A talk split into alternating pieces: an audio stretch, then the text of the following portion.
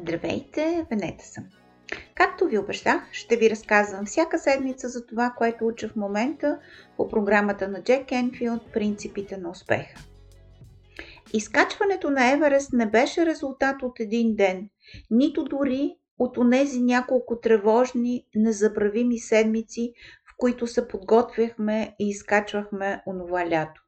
Всъщност това е приказка за продължително и упорито начинание на мнозина за дълъг период от време.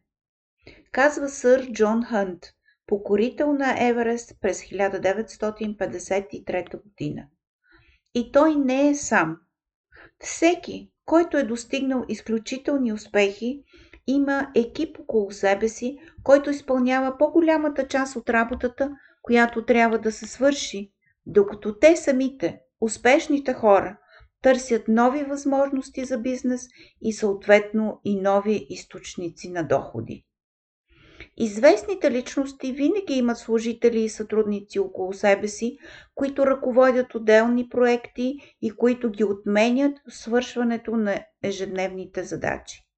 По този начин те могат да развиват собствените си дарби и способности, за да служат по-добре на другите.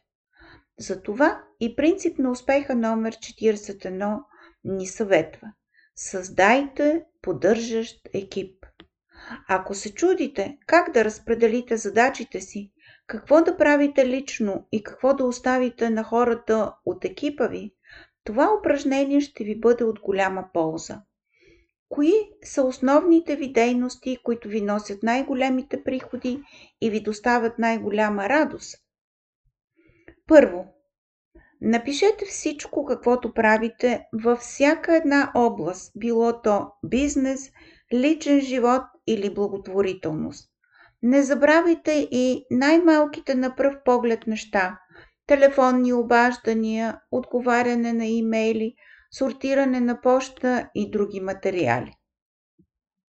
Второ, изберете от този списък трите неща, които можете да правите изключително добре и където са скрити вашите таланти. Освен това, изберете тези дейности, които ви носят най-големи доходи. Това са нещата, върху които вие лично трябва да се концентрирате. Трето, всичко останало можете да делегирате на хората от екипа си. Направете си план за това, защото и делегирането изисква време, опит и търпение. Но по този начин поставяте основата на успешната си кариера. Ако имате собствен бизнес и служители, може да ги обучите да поемат от горе споменатите дейности. Ако работите сам, може да потърсите някой да ви помага, било то по-часово или като част от даден проект. Ако се занимавате с благотворителна дейност, тогава ще намерите със сигурно самишленици, с които да работите заедно. Винаги си струва да се опита. Ако основната ви задача в момента е отглеждането на децата вкъщи, тогава е от особено значение да намерите някой да ви помага в домакинството за чистене, готвене или за бейбиситинг. Също така да закара децата до някъде или да ги вземе, да напазарува или да вземе дрехите от химическо чистене, например. Това особено въжи, ако сте сам родител.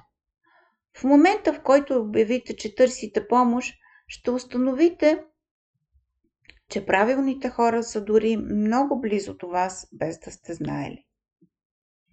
На днешно време светът около нас е станал много сложен и объркан. Затова успешните хора се заобикалят с лични консултанти в различните области. Създаването на такъв екип е отрешаващо значение за това колкото по-рано започнете с създаването му, толкова по-бързо ще видите и резултатите от съвместната работа. Те ви поддържат в трудни ситуации и ви помагат да спестите време, пари и напразни усилия. Вие може би имате вече такъв екип, но не сте го виждали като такъв. Например, вашия домашен лекар, адвокат, фитнес треньор или съветник по храненето са в него. А ако става дума за бизнес, дори и да работите сам, един счетоводител, данъчен съветник или IT специалист са жизнено необходими. Ако сте ученик или студент, вашият поддържащ екип може да се състои от вашите родители, най-добри приятели или треньори по спорт. Важното е да са хора, на които имате доверие.